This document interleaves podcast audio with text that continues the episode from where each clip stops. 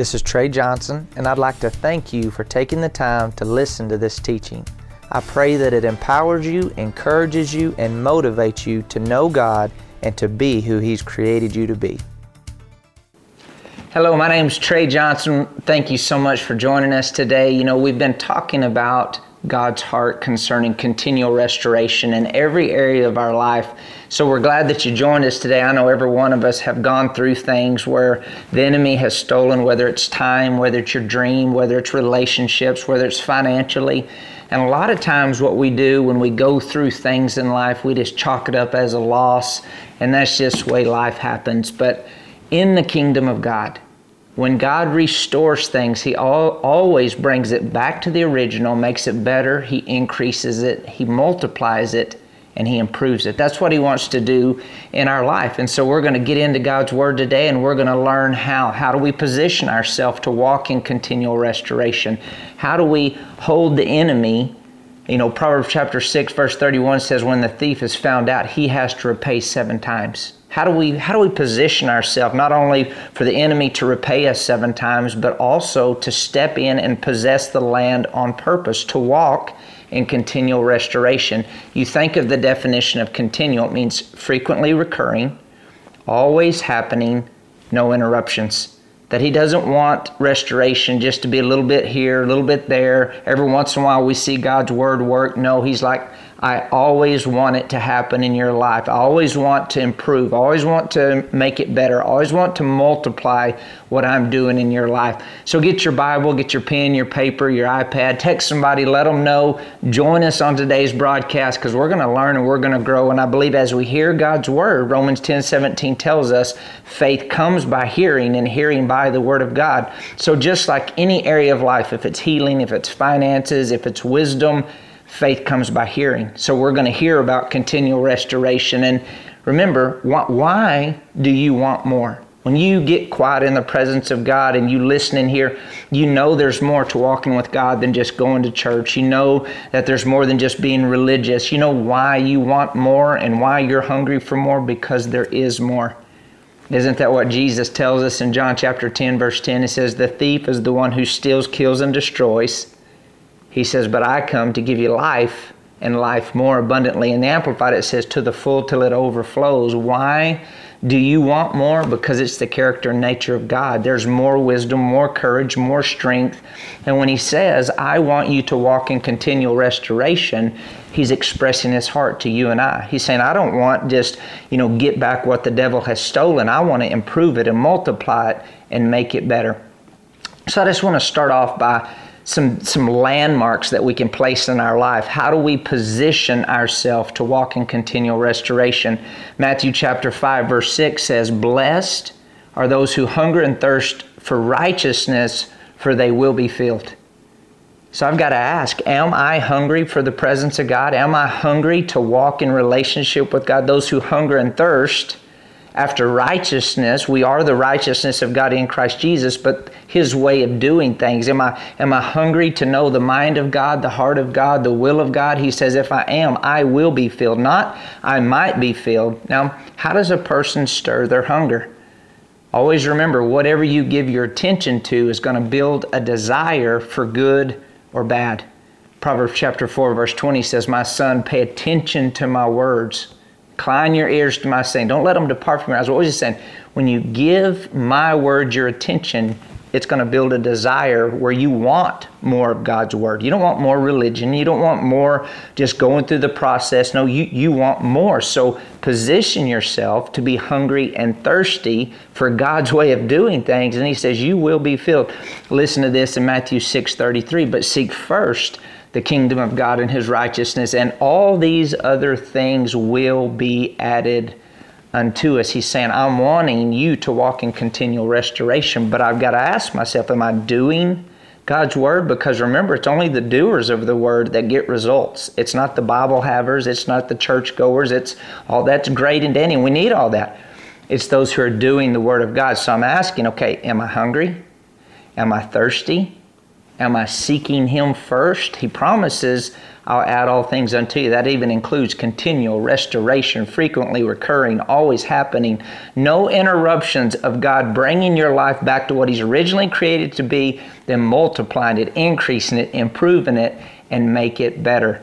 Listen to James chapter four, verse eight. Now, when I read these scriptures, remember we're asking, am I doing this? Can I find myself in God's Word? James four eight, draw near to God and He will draw near to me. Am I drawing near? You are to a certain degree. I mean, you're watching this program. Am I drawing near on a consistent basis? If I want continual restoration to manifest in my life, then I want to continually be drawing near to God. I don't want to uh, draw near less. I don't want to worship less. I don't want to give less. I want to draw near more. Am I seeking Him first? Am I hungry and thirsty? So when we read God's Word, remember, it's always about knowing Him. Anything that we do, anything that we learn in God's Word, this always points to the heart of God. It always points to knowing His character and nature. What are some more things to position us to walk in continual restoration? First Thessalonians chapter five, verses sixteen through eighteen, it says, rejoice always, pray without ceasing, in everything give thanks, for this is the will of God in Christ Jesus for you. Now, if I were to ask you, how many of you want to know that you're in the will of God? And we'd all raise our hands and everything. But if, if I'm being thankful, if I'm praying without ceasing, that doesn't mean you just walk around praying all the time. It means you're just including God in your life. You're talking to Him. Lord, should I do this? Should I not do this? You're listening in here. You're rejoicing always. And it says, and in everything you give thanks, for this is the will of God in Christ Jesus. Now remember, you're not giving God thanks for a car wreck or the cancer or a premature death or the curse. No, you're you're thanking God in everything, that He's in you, He's with you, He's for you, He's on your side, it says. And when you're thankful and you hold on, see, thanksgiving is a form of faith. Thank you, Lord, for never leaving me nor forsaking me. It keeps you in faith. Thank you, Lord, for the air that I'm breathing. That keeps you in faith. He says, this is how, one of the ways that you know you're in the will of God is being thankful. Are you thankful that you're at least, you have a T V to watch this on? Are you thankful that you have a house? Are you thankful for the food that you eat? Are you thankful for the mercy of God and the cleansing power of the blood of Jesus? If you're thankful, you're in the will of God. Listen to what Hebrews thirteen verse fifteen says. Through Him, therefore, let us constantly and at all times offer up to God a sacrifice of praise, which is the fruit of lips that thankfully acknowledge and confess and glorify His name. So notice He's saying, okay, constantly, at all times, be thankful. Remember, there's two times to thank the Lord, when you feel like it and when you don't. That keeps you always constantly being thankful. Notice how He says it's a sacrifice of praise. You know, there are days that we don't feel like praising God. There's, there are days that our flesh doesn't want to be thankful, but it's, faith is a choice. It's a decision. When you feel like it, it's easier to praise God. When you feel like it, it's easier to be thankful. But when you don't feel like it, it can be a sacrifice. You're Sacri- you're putting your will and your flesh up on the altar and saying, no, no, I'm going to thank God and I'm going to praise God all the time, always. And like we just learned, that this lets me know I'm in the will of God. Deuteronomy twenty-eight, verse forty-seven through forty-eight, it says, because you did not serve the Lord your God with joyfulness of mind and heart and gratitude for the abundance of all with which He has blessed you, therefore you shall serve your enemies. Did you, did you get that? He's talking about the beginning in Deuteronomy is talking about the blessings. The, from verse fifteen on is talking about the curses. And he says, because you did not serve the Lord your God with joyfulness of mind and heart and gratitude for the abundance of all that He has blessed you, therefore you will serve your enemies. You know, I served the enemy for a long time, and I don't want to serve him anymore. I came out of the kingdom of darkness. Now I'm in the family of God. And he says we position ourselves to walk in the blessing, in continual restoration, when we have joy, when we're thankful, when we're grateful for everything that God's done, that we're no longer lost, but now we're found. We're no longer in the kingdom of darkness. We're in the kingdom of light, that God is working in us and through us and around us. He says, when we are thankful and joyful and grateful, we're not serving the enemy, we're serving God. So I want you to ask yourself, how, how am I doing in positioning myself for continual restoration? Listen to this in Psalms one twenty-six. See, as we read this, I want you to, to listen for um, an action plan. You know, what does God want us to know? That He wants us to walk in continual restoration. And now what does He want us to do? Well, we're learning He wants us to be thankful. He wants us to be grateful. He wants us to be joyful. Psalms one twenty-six verses one through four, it says, when the Lord brought back the captives who returned to Zion, we were like those who dream. It seemed so unreal. Then were our mouths filled with laughter and our tongue with singing. Then they said among the nations, the Lord has done great things for them. The Lord has done great things for us. We're glad. Turn to freedom our captivity and restore our fortunes, O Lord, as the streams in the south, the Negeb, are restored by the torrent. So think about what he's saying. Whenever the Lord brought back the captives who returned to Zion, Zion simply means the dwelling place of God. And you and I, we're all separated from God at some point in time in our life. But when we accepted Jesus, we were brought back to relationship with God. And he says it, it was like somebody that dreamed. You know, when we really come into relationship with God and we have an encounter with God, the real us comes alive, because we were spiritually dead. Now we're spiritually alive. We're born again. We're born from above. And then you begin to dream. You begin to see yourself from God's perspective. You begin to see yourself walking in your purpose. You begin to see. When I say see, I'm not talking looking through your eyeballs. I'm talking about seeing in here. That you begin to, to dream. The real you starts, your imagination connects to the one who created you, and you begin to see your gifts and talents and callings and purpose. He says, it's like somebody who dreamed. And you get to the point where you, when you're seeing yourself living a victorious life, when you're seeing yourself in a relationship with God, it says your mouth is filled with laughter and your tongue with singing, because you see the victory. You see what it looks like to live life and life more abundantly. And it says, then they say among the nations, the Lord has done great things for them. So you're seeing, okay, I see that God is a good God. I see He wants to do good things in my life. I, I see that He's showing up for that person. I see Him showing up for that person. It's easy for us to sit in church or to listen to something like this and say, well, you know, I know it's it's easy for God to answer your prayers, or it's easy for God to show up for somebody else because you don't know what I did. But as you stay in the process, and as you're seeking Him first, and as you're drawing near to Him, and as you're hungry and thirsty after righteousness, and as you're thankful and grateful, the real you starts to come alive, and you start to sing, and you have joy in your words and in your heart and in your life. And, and not only do you see God doing great things for somebody else, but then there's a transition, there's a shift, and it says, the Lord does great things for me. So you shift from God just doing it for somebody else to taking ownership of your relationship, and you say, no, God does great things for me. I was teaching a series several years ago called uh, Great is Who God Is and Great Things is What He Does. And I was talking about this scripture, the Lord has done great things for them. The Lord's done great things for us. And this lady comes up to me, and she had been in a car wreck. And whenever she had this car wreck, she ran into a telephone pole, and there was a piece of wood that was stuck into her skull. And the doctors wouldn't remove it because it, would, it was too close to her brain. It was going to affect her and everything. She said, would you, would you pray for me?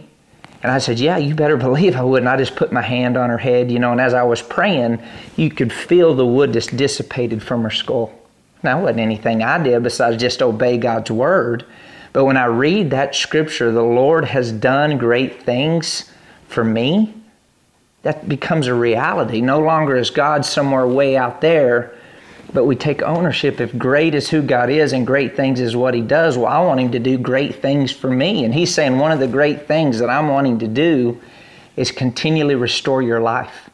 Frequently recurring, always happening, no interruptions. I want to bring your life back to what it was originally created to be. And then when I get involved, I'm going to multiply it and increase it. And I'm going to improve your life. God wants our future to be better than our past. And sometimes that's hard to imagine. Sometimes we want to box God in, and we think, well, if you do it this way, then it'll be better. But I want to encourage you, knock the walls of your box down. Take the lid of your life off and begin to, to just say, Lord, I trust you. I trust you to do great things for me, not just for somebody else, for me. I hope you're, I hope you're saying that to yourself. And then he goes on to say, turn to freedom our captivity and restore our fortunes. He says, Lord, as the streams in the south are restored by the torrents. Now what he's talking about, this area, the south, the Negev, it was really dry, is unproductive until the rains come. Then when the tor torrents come, it would just bring water into those dry, desolate areas, and it would begin to produce. It would become beautiful. And the psalmist is saying, God, I ask that you restore our life continually to the point that maybe that dream that was dead, it comes alive. That vision that you couldn't see, you begin to see. That physical part of your body that was dead and non-working, there's individuals that are watching right now that you've had bones that haven't been working. But right now, as I'm teaching, Teaching this continual restoration is taking place in your life, and things that wouldn't work, you begin to move them in faith, and continual restoration is happening in your body right now. And this is what the psalmist is praying. God, do great things for us to the point that the dead areas come back to life. Psalms forty-two, you can look at all of this in your, in your own time, but verse nine, it says, behold, the former things have come to pass, and new things I now declare. Before they spring forth, I tell you of them. And we've talked about this. He's saying there's something new that I'm wanting to do in your life. And before it shows up, I'm going to tell you. And what's he telling us? That he wants us to walk in continual restoration, financially, physically, relationally, emotionally, in every area of life. But then he goes on to say, he says, but I've been looking for somebody who would hear what I'm saying, who would see what I'm seeing, who would open up their mouth. In verse twenty-two, it says, and they would say, restore. He says, my people, they're in bondage. My people, they're spoiled. My people are being held up. So I need somebody who has the guts enough to open their mouth and say, restore. Restore physically, restore financially. And this is what God is saying. I want to continually, frequently recurring, always happening, no interruptions. I want to restore, make your life better, multiply it, improve it. When God gets involved in our life, our life will get better. It's not going to get worse. It's not supposed to get worse. Yeah, life happens. We live in a fallen world, and every one of us go through things, but it is the thief that steals, kills, and destroys. And we got to get to a place in our life to learn and remember who we are in Christ Jesus, that Satan is defeated. So we've got to execute our authority and our dominion and, and remind him that he's defeated and go forward. And he's saying, I'm wanting to continually restore your life. But you know, the devil's not just going to lay down and let you walk through life and, and your life be multiplied and improved and increased and, and better. Just, okay, I can just go ahead. No, no. One day at a time.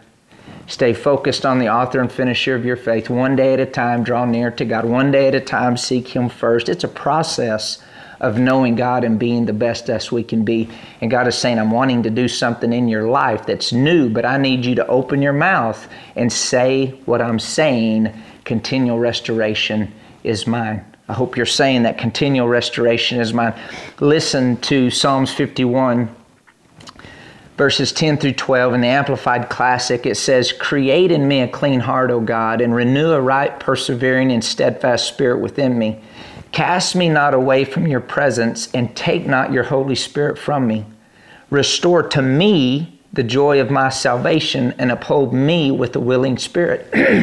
Now, you know, this is after David had, you know, he had had the affair with Bathsheba. She got pregnant. And David sent her husband out on the front lines, and he died. And so all this is going on, and the prophet comes and corrects David. And David, at this time, you know, the, the prophet, priest, and king, the Holy Spirit would be with them, but the Holy Spirit wasn't in them like he's in you and I. And so David is saying, God, don't take your Holy Spirit from me. God, he says, uh, I, I want a persevering, steadfast spirit within me. He says, I want a willing spirit. Now, if you're a born-again child of God, you have his character and nature on the inside of you. You do have a clean heart. You do have a persevering, steadfast spirit on the inside of you. But you can ask, God, restore to me the joy of my salvation. This is what David was saying. God, the, the freshness that I had in my relationship with you when I first started learning about your character and nature, there was so much joy when I was learning that you're my deliverer, that you're my protector, that you're my healer, that you're all these things to me. He says, God, restore to me the joy of my salvation. So there's a, a reverence there. There's the fear of the Lord there. There's a hunger there. There's a passion there. God, remember the time that I needed you when the, the lion came and and took one of the sheep, and the bear came and took one of the sheep, and, and you came upon me, and I defeated the lion and the bear, and then it went on to the to the Philistine, and, and I took him out too. He says, God, restore to me the reality of how good you are. Restore to me the joy of my salvation. The word salvation doesn't mean just going to heaven. Salvation means wholeness and completeness, rescuing from whatever you need rescued from. It means restore to me the joy of my healing, of my provision, of my inheritance as a child of God. Restore to me the joy of my salvation. Now, I go to all different types of churches all across the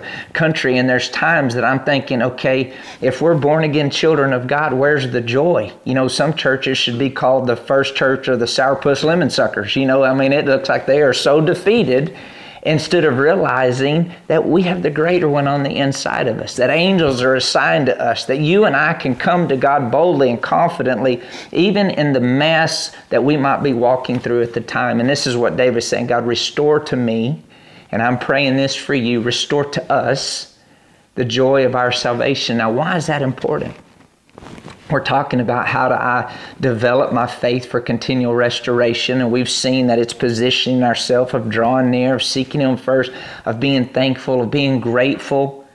And in here, a part of it is saying, God, continually restore my life. I'm going to say what you say. But right here he says, restore to me the joy. Restore to me the joy. Multiply it, improve it, increase it, make my life better. Take me back to this place of a realization. Take me up. Don't bring God down. Let's, let's go up in our thinking and our believing, because the joy of the Lord is our strength. Nehemiah eight ten.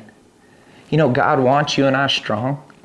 Proverbs twenty-four verse ten, it says, if we faint in the day of adversity, our strength is small.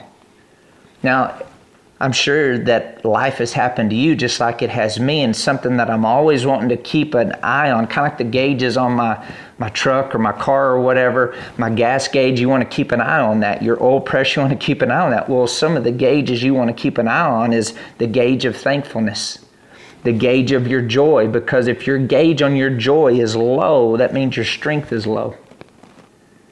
How are you doing? The joy of the Lord is my strength. If I faint in the day of adversity, my, my strength is small. If I have low strength, I have low joy. Listen to some of these scriptures here, because these are so powerful. Psalm sixteen, verse eleven, it says, you will show me the path of life. In your presence is fullness of joy. At your right hand are pleasures forevermore. In God's presence is fullness of joy. Then he goes on to say, and at your right hand are pleasures forevermore. God wants to show you and I the path of life. And when we're truly in the presence of God, and we truly know that we belong in the presence of God, and we truly know that God answers our prayers, and His eyes are over the righteous, and His ears are open unto our prayer, there's joy there. So the more we're truly in the Word of God and we're doing the Word of God, there's going to be joy. And where there's joy, there's strength. And if I have strength, I resist the devil, and he has to flee from me, James four seven. Listen to what Jesus said in John chapter fifteen, verse eleven. He says, these things I've spoken to you, that my joy may remain in you, and that your joy may be full. These things I've spoken to you. What, what's he speaking to us? That he wants us to walk in continual restoration. He says, that my joy may remain in you, and that your joy is full. See, when God speaks something to us, His Word is a carrier of joy. And an indicator that I'm receiving God's Word is there's joy and peace. When I'm believing God's Word, there's joy and peace. Romans fifteen, verse thirteen, it says, may the God of your hope so fill you with all joy and peace in believing, through the experience of your faith, that by the power of the Holy Spirit you may abound and be overflowing, bubbling over with hope. So if I believe that God wants to continually restore my life, if I believe that continual restoration is happening right now, there's going to be joy and there's going to be peace whenever I truly choose to believe God's word. So I want you just to check real quick, how's your joy gauge? How's your peace gauge? Because it's an indicator if I'm truly believing God wants to continually restore my life. Remember, not only is God doing this for somebody else, God is doing it for me. I'm looking for somebody who will see and hear and say, restore, continual restoration, frequently recurring, always happening, no interruption, Him getting involved in our life, improving it, multiplying it, making it better. That is the good God that we serve. Listen to Job forty-two, verse ten. And the Lord turned the captivity of Job and restored his fortunes when he prayed for his friends. Also, the Lord gave Job twice as much as he had before. The Lord turned the captivity of Job and restored his fortunes. See, God is in the restoration business.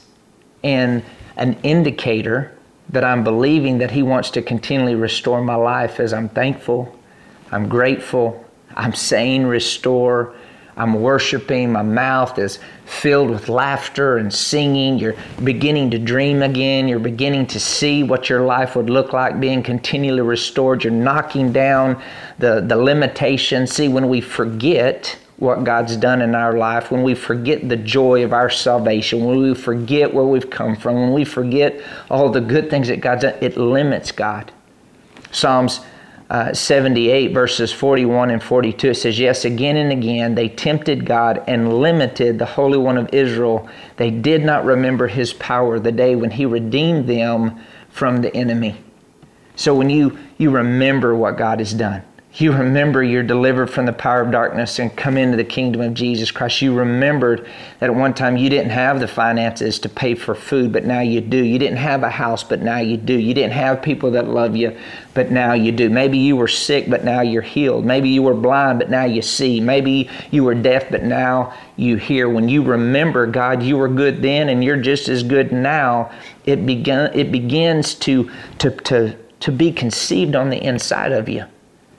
See, if if you are questioning, can God restore my life? The image hasn't been perfected on the inside of you. It's, it's when I go from removing the question mark to putting a period there, God can restore and God will restore. Remember, God wants to bring continual restoration in our life. He not only can He restore, but He will restore. Remember, nothing is too hard for our God. And when the Word of God comes, it's the incorruptible Word of God. The, that, that word is like, that comes from the word sperma. So God's Word is like the sperm that when it hits our heart and we begin to conceive it, we begin to imagine it, we begin to picture it, it begins to grow on the inside of us to give birth to what God is saying. And He says, I'm saying I want you to walk in continual restoration. But what does faith do? Faith is thankful and grateful before you see it. It's thinking about it. It's believing it. It's talking it. God wants to restore your life. God is reaching out to you today. He's wanting for you to take a step towards Him. He's already reaching towards you. He's wanting continual restoration to start today. And I want it to start by me praying over you, by you asking Jesus Christ to come into your heart, to be your Lord and Savior. Come into the family of God. Don't wait another moment. You know, if I wasn't saved, you know what I'd do? I'd get saved. I would say this simple prayer just like I'm fixing to pray with you.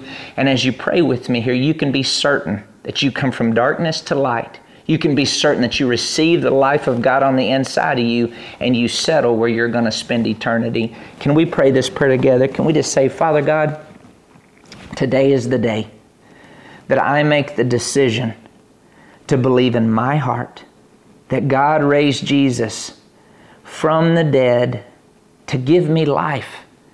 And right now, I accept that life. And I ask you, Jesus, to come into my heart, to be my Lord, and to be my Savior. And according to God's Word, I am forgiven. I am cleansed.